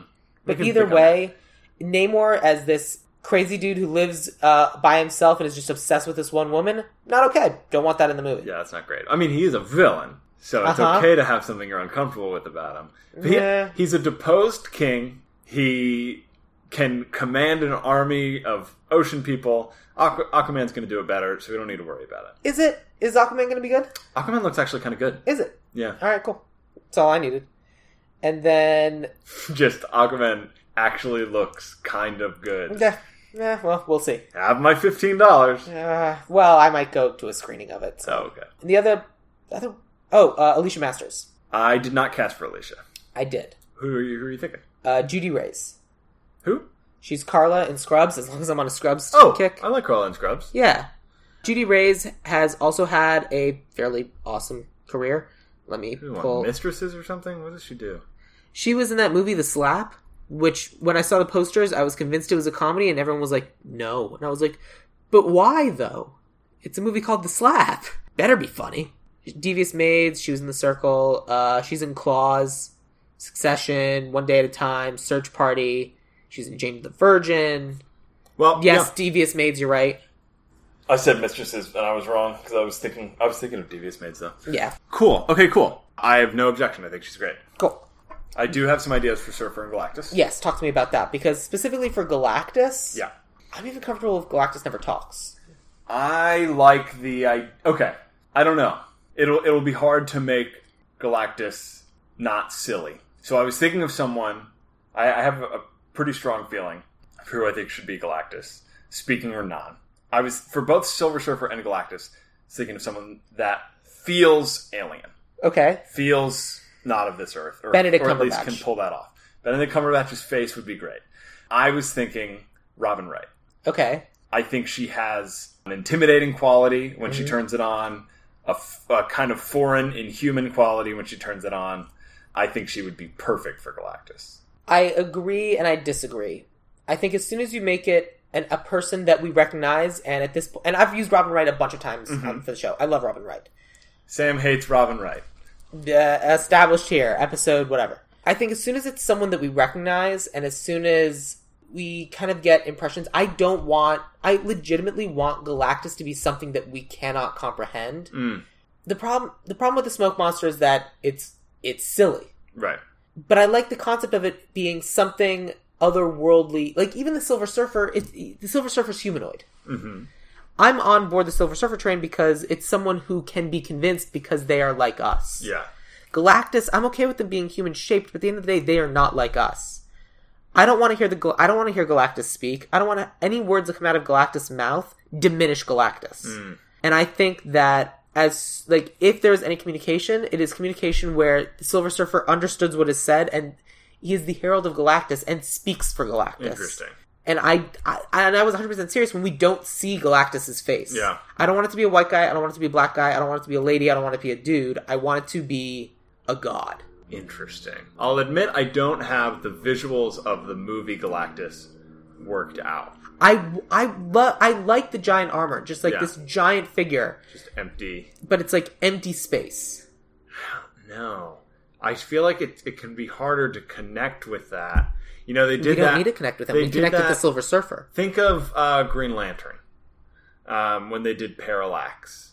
Like that was another example Parallax is another smoke monster in the in the movie. in the movie. yeah, that's what I'm saying. Parallax is another featureless godlike thing that doesn't leave enough of an impression. Like if it's, I understand that we want it to be a godlike, unstoppable force, Right. but I think a godlike, unstoppable force is scarier if we can see ourselves in it a little bit. Not much because it's outside of us, but like any villain is better when you can empathize the fraction with them. Okay. That's been first few generations of Marvel movies besides Loki, you couldn't really connect with any of the characters or what they wanted, so they weren't good villains. They figured it out, and Hela, you understand what she wants in Thor Ragnarok, and so she's a better villain. Killmonger, you understand what he wants in Black Panther, so he's a good villain. Michael Keaton is an amazing villain in Spider. Right. You get it. Right? So I think it's much easier to get a villain's intentions and feel for them a little bit Uh huh. if they have a face. Okay. One person I think that pulls off the look really well, who is a white man, is uh, but also is unknown enough that he wouldn't be like, oh, it's Claire Underwood, Sure. is uh, John Carroll Lynch. Remind me. John Carroll Lynch. Did you ever see Zodiac? I don't know. Would know you don't I scary ever things, see- But it's a drama. John Carroll Lynch was well. Every the other thing I know, the other things he's known for are also scary things. So you may you may not know him, but if you look up his, if you look at the lower third of John Carroll Lynch's face, and you look at Galactus's face, it is the same frowny godlike face, and in all the if you look at what he does he tends to play characters that are intimidating in a way you can't put your finger on that they when he just plays don't seem- Twisty the Clown, i haven't seen uh was it american horror story did Yeah. that or, or American Horror Story. yeah and then he did the the sci-fi creepypasta show Uh, Creepy pasta show? yeah channel zero Creepy pasta? do you know what creepypasta is No. this is We're so far from Fantastic Four. Creepypasta. Um, Mm. Literally pasta, like spaghetti. No, um, not literally. It's But that's the word you're saying. yes, Okay. like online urban legends. Okay. Um, and I think it, it picked up the name creepypasta on 4chan or Reddit or something. It was copying and pasting Ah, creepy stories. okay. And so, uh, Channel Zero, by all accounts, wonderful. I haven't watched it yet. Each season is a different adaptation of a creepypasta. In any case, this is a guy who's intense and intimidating and looks like Galactus. Isn't too known, so that it wouldn't he wouldn't be too familiar. I mean, the other option is if you want something that's a little less human. We I could- still want the giant armor. I still want the ridiculous helmet. I still want all of that. yeah. The only thing I want to lose is like the face. So maybe maybe get uh, an actor who is really good at facial performance work, like mocap work, m- even with So get Andy with Circus. someone like Andy Circus or Doug Jones, who was Silver Surfer, right. and make it a more alien, inhuman, godlike, barely featured face. And so you're casting more for the talent of what they can do than what they can look like. That I would find that more interesting. I know Doug Jones was in the movie that I just watched, but I would think Doug Jones would be more interesting because you can make him something else. Yeah. Doug Jones is super talented. I'm happy with Doug Jones as Galactus. Okay. Let's go with Doug, uh, Doug Jones as Galactus. I'm glad we're still friends. I didn't say that. We were still friends. But you're assuming. I'm I'm glad I'm still I'm glad you're still my friend. Yay. Uh, okay. So I didn't have someone for Silver Surfer, so talk to me about who you had in mind for Silver Surfer. Lakeith Stanfield. Okay. Which episodes of my podcast were you listening to where he got used? Seven I- of them? Oh, is he used a lot? Oh, yeah. Keith Stanfield's great. But I also think he has that kind of otherworldly quality to him. Yeah. I think he can bring the pain out that Silver Surfer deals with. You gonna make him shave? Does he always have a beard? He often has a beard. He doesn't always. Like, there's an image of him right here without a beard. Yeah. I think if the paycheck's good enough, he'll shave. um, and a superhero movie you think would do it? if he wants to do it. Yeah. The Keith Stanfield, really? I think so. I think he's I think he's a I'm still thinking of- weird, I agree. distant, strange actor. I do. I agree with you. The reason why I'm going to talk myself into this is this. I'm still thinking of Silver Surfer as kind of like the blank Doug Jones face Mm-hmm. that he was in Rise of the Silver Surfer, and I think that's wrong Yeah. because that's super boring. Right. And I don't necessarily want someone who has an LCD TV on his belly. That's such a weird move. It's so sh- weird. When he just like shows his planet Yeah, for some reason. he's a Teletubby. yeah, and uh, yeah, wh- that's not necessary. But also, I understand, A- and I think there's also something lost, and this is a little like behind the scenes of it, where his um, my understanding is Doug Jones was originally going to be doing the motion capture. He was going to be doing the performance as well as the voice performance. They didn't like what Doug Jones did, and they brought in Morpheus. What was it? Lawrence Fishburne. Lawrence Fishburne. And Lawrence Fishburne's delivery was pretty boring. I mean, beautiful voice, but Yeah. not emotionally connected to the performance. So I think someone like Lakeith Stanfield can do a really good job of having an emotionally connected performance. I don't know. I think it's more interesting. I have backups if you rejected it. No, no, I, I think that's good. I mean, tell me who your backups were, but I like Keith Stanfield. John Cho is my first backup. Nah, Um, no, I like the Keith Stanfield more. I find I, I like John Cho, but I think he's a good leading man. I don't think he's a very interesting. Yeah. Hmm. like I don't I don't think he can do the weird that Silver Surfer should be. The slightly off. mm-hmm. yeah. All right. Yeah, I'm all good. good with that. I think that that means we need to go back to Ben Grimm. I mean, we can go with name. Michael Jai White? Thank you, Michael Jai White. I just don't think that's quite right. Yeah. Like, we need a big guy who hasn't been in a superhero movie yet. He needs to be someone who is grumpy, but a heart of gold. hmm. We need. I mean, Grumpy But a Heart of Gold, you jokingly mentioned John Hamm. But John Hamm doesn't always work for me. Sometimes he's Yeah, perfect, I- sometimes he's off. And he's not right for that. All right, edit out the next five minutes of silence Yeah. while we think of, As I walk over to my DVD cabinet. yeah, Heart of Gold, ability to play gruff, still lovingly, not an idiot, but still has some s- physical stature to him. Uh huh. A Jason Momoa type.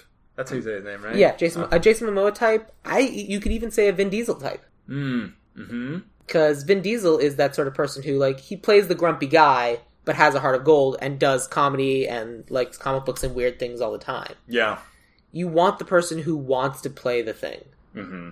Well, Vin Diesel is kind of a geeky guy, right? Yeah, I mean he's Groot. That's true. That's the problem. Yeah. Like you want someone like Vin Diesel, so something like that. hmm So something So much of what I watch is Marvel based content that's the problem. Me that too. I, I keep trying to not do MCU and like people. I'm, I mean the person the person that I have in mind is all right. Let me pull this guy up. It's literally an actor on Legends of Tomorrow, but he is who we want. The actor we want is a dude named Dominic Purcell. that sounds familiar. He was in whatchamacallit, the one where they break out of jail. Prison Break. Thank you. And he is Pyro or something in uh, Legends of Tomorrow. I love Legends of Tomorrow. People who listen to this podcast know I love Legends of Tomorrow. And this is a big guy. He's kind of older now, heart of gold, but he basically is just an asshole. Hmm. But he takes care of the people around him. He has he has a look I like. If, Uh-huh. if he's a good actor and can pull those off, I'm good to go with Dominic Purcell. He's amazing. I love Dominic Yeah. Purcell. Like every, s- I love every scene he's in.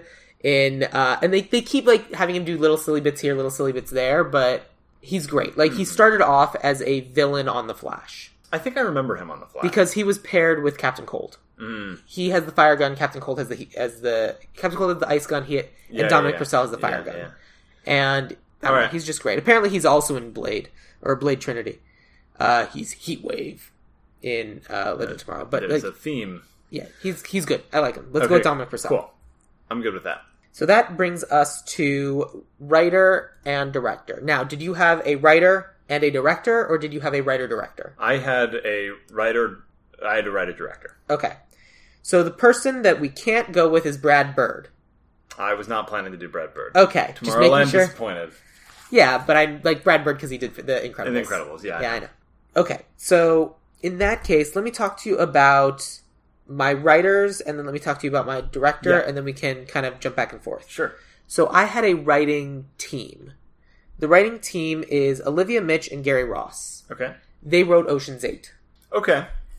which is kind of which is a heist movie, but it's but I specifically picked it because it is a heist movie where it's a bunch of people in a room and the the story engine isn't hey, let's watch these people fight with each other. Mm. There might be bickering, but they're not fighting with each other Yeah. and that's I think important for a Fantastic Four movie. The first forty-five minutes to an hour of Rise of the Silver Surfer is let's watch these people fight with each other. I hated it, Yeah. but I love Ocean's Eight because it's okay. We get that we're working together. Let's be competent. Let's be friends. You loved Ocean's Eight. You I- didn't just like Ocean's Eight. I loved Ocean's Eight. I liked Ocean's Okay. Eight a lot. okay. I didn't realize I was going to be referencing it as much as I did this episode, and yet here we are. but I mean, they've written other things. Let me pull up their uh, IMDb page. Let me cool. start with Olivia Milch. So I guess she hasn't done that much. The Ocean's Eight, and then she wrote the screenplay for something called Barbie and something called Queen and Country. A doll living in Barbie Land, expelled for not being perfect enough. 2020. 2020. That's upcoming. Yeah. Ah, she's busy. And also, that sounds like a fun concept. I would watch that. And then something called Queen and Country, which is also upcoming, directed by Ridley Scott. So that's pretty good. Yeah. And then Gary Ross.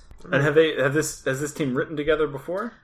It might be an, a paper team, or it may have like one someone did the first draft, someone did the second draft. Because Gary Ross wrote Pleasantville, Okay. which makes sense for a 60s '60s, era. feel, Yeah. yeah. He also wrote Big. He wrote Seabiscuit, but he also wrote The Hunger Games, Mm. or uh, was a producer on The Hunger. Yeah, yeah. He wrote the screenplay for the first Hunger Games, and so that sort of thing.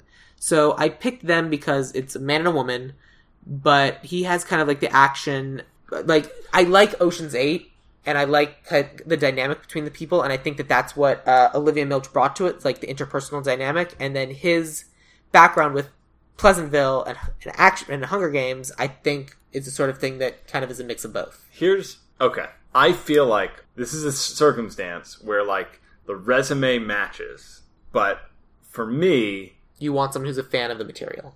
No, it's not even that. Um, for me, it's that I I don't love any of those movies. Those those movies like Hunger, the first Hunger Games is fine. Yeah, Ocean's Eight to me personally is pretty good. I mean you haven't seen it. I I, I rented Ocean's Eight for five dollars. I didn't regret my five dollars. I thought you But said you hadn't seen Ocean's Eight. I thought you said you watched it over Sam's shoulder on the plane. no, that was um, the Spy Who Loved Me when you were talking. about Oh, the got sum- it. Yes, the sum and got it. All right. Ocean's Fair Eight enough. is is fine, but to me, it's not as funny as I want it. It's not as action packed as I want it. Okay. But what is? I want to hear about your director choice. My director is Jonathan Goldstein. He wrote Spider-Man: Homecoming. He directed Game Night, and he wrote Cloudy with a Chance, of, and he wrote the second Cloudy with a Chance of Meatballs. I love Game Night. Yeah, One of my I favorite just saw movies. Game Night for the first time within the past couple of weeks. Yeah. It's great. At And one he point on- directed. On, my list of bands, I know we already moved past it, but I did have Jesse Plemons on that list at one point, who I, is a fucking great actor, Yeah, he's great. comedy drama, self hate. Anyway, sorry. Anyway, but Jonathan Goldstein I picked because he kind of has the blend of everything we want. He if he wrote Spider-Man: Homecoming, that's amazing. He directed Game Night, that's amazing, and he wrote Cloudy with a Chance of Meatballs too. That's fun. Yeah. Cloudy with the, the first Cloudy with a Chance of Meatballs, Tell me everything you think about it. the first Cloudy with a Chance yeah, of Meatballs. I haven't seen it, but I, I'm desperate It's, to know. I'm going to let you borrow this movie. I have it on DVD, You like and it a I'm going lot. to hand it to you. It's one of my favorite movies of all time. I'm convinced it's all, it's a near perfect movie. I just have to write a note down. It's the two guys. It's oh man, it, that, it's your. Two, Oh, is it Phil Lord and Chris Miller? is it? Yeah, That's funny because I was thinking maybe Phil Lord and Chris Miller, who really can nail big set pieces and comedy and action, Uh-huh. would be a good writer director team for this movie we're talking about now. weird. It's That's Fantastic crazy. Four. You know what's funny? I have their name written down on this sheet of paper, coincidentally. Huh. So, What, what? So what's this note that you just wrote down for yourself? well, I had described the, some of the movies they were in or Uh-huh. that they, they worked on. Yeah. that make them good candidates for this movie. I talked, I wrote about 21 and 22 Jump Street, Sure. which managed to balance their comedy and action in really wonderful ways. Absolutely. I talked about how the Lego movie was big stakes and funny, and often when you look at a comedy action director, they either do one or the other at the s- at, in in the moment. Uh-huh. It's either like a funny movie, then we're doing an action scene, and the funny movie action scene. Not the case with Lego movie. no. I think it's funny throughout, and the stakes are real Agreed. even though it's a lunatic world. Absolutely. And what I wrote down was Cloudy with Chance because they directed Cloudy with Chance of Meatballs, Uh-huh. as you may know. Um, I do know that. and I think you know I've heard from a dear friend of mine that it's a near perfect movie. and while I haven't seen it myself, he plans to loan it to me, and I could confirm that. I think they Do you have a DVD player for this friend to lend you a? I do. I do not. No. None of your laptops have a DVD player? Uh, no. Huh. Well, it's a good idea. You've used my argument against me, and now I have to go with your idea. Thank you very much. I think it's the right thing to do for the movie, not for me. well, the important thing is is that we maintained our friendship. okay. It's good to hear. Good to hear you say it. Ah, fine. All right, so I think that's all of the things. Yeah. So let me run down our list. All right. The Fantastic Four movie starring Wizard. Incorrect. Fantastic Four. Uh, Sue Storm will be played by Carrie Russell. Reed Richards will be played by John Krasinski. Ben Grimm by Dominic Purcell. Johnny Storm will be Aquafina. Mole Man will be Christoph Waltz. The Silver Surfer will be Lakeith Stanfield, with Galactus being played by Doug Jones. Alicia Masters will be Judy Reyes. Oh, we didn't talk about this. I have a random government representative number 32. Kyle Chandler. Who? What? Sorry. Who's Kyle Chandler? Kyle Chandler from Friday Night Lights. I had Lena Waithe. I don't know who this is. Uh, just uh, the guy that um Captain Captain Holt from Brooklyn Nine Nine. Yeah.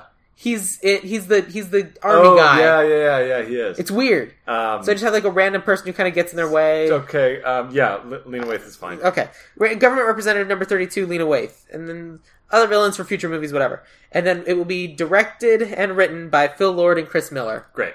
You bastard. I'd see it. Uh, yeah, I would watch this movie.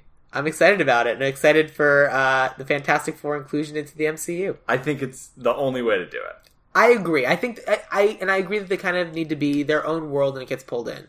It's very comic booky. It totally works, and it's something that comic books have been doing for years. Well, we bought out a company; their universe is now inside our universe. Right. I mean, that's how uh, the like uh, now Shazam, Captain Marvel got pulled in. Like it was their own universe. It was their own thing.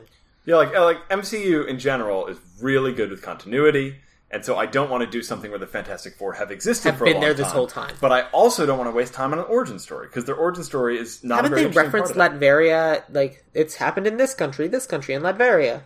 What about Latveria? I'm sorry. they've used the word Latveria and they've used like Victor Von Doom's company at some point. I think Victor Oh. Von Doom already exists in the MCU, Oh, which is good because the Fantastic Four don't. right. Got it. So Harry, Yeah. First of all, thank you very much for being a guest on this episode. Oh, happy to be here. What would you like to promote? First of all, talk about do you have a Twitter, an Instagram, or anything that you would like people to follow you on? On Twitter and Instagram, my handle is Harry Valentine, like H A I R Y Valentine. I'm not promoting anything. Not At the your moment. not your improv, your shows. We're um, I'm I'm in a couple improv teams around town. There's Carousel, who we play with. Another one, Melodramatic, play with occasionally. We are an indie team, so we don't have a home base, but you can find us. And we're finishing a movie right now. Uh, there's not much, is to very promote with exciting. it. Yeah, we made a mystery weekend package, a comedy with Paul Lair and Andrew Duvall. And that's exciting, but there's no announcement to be made there because we're going to be submitting it to festivals.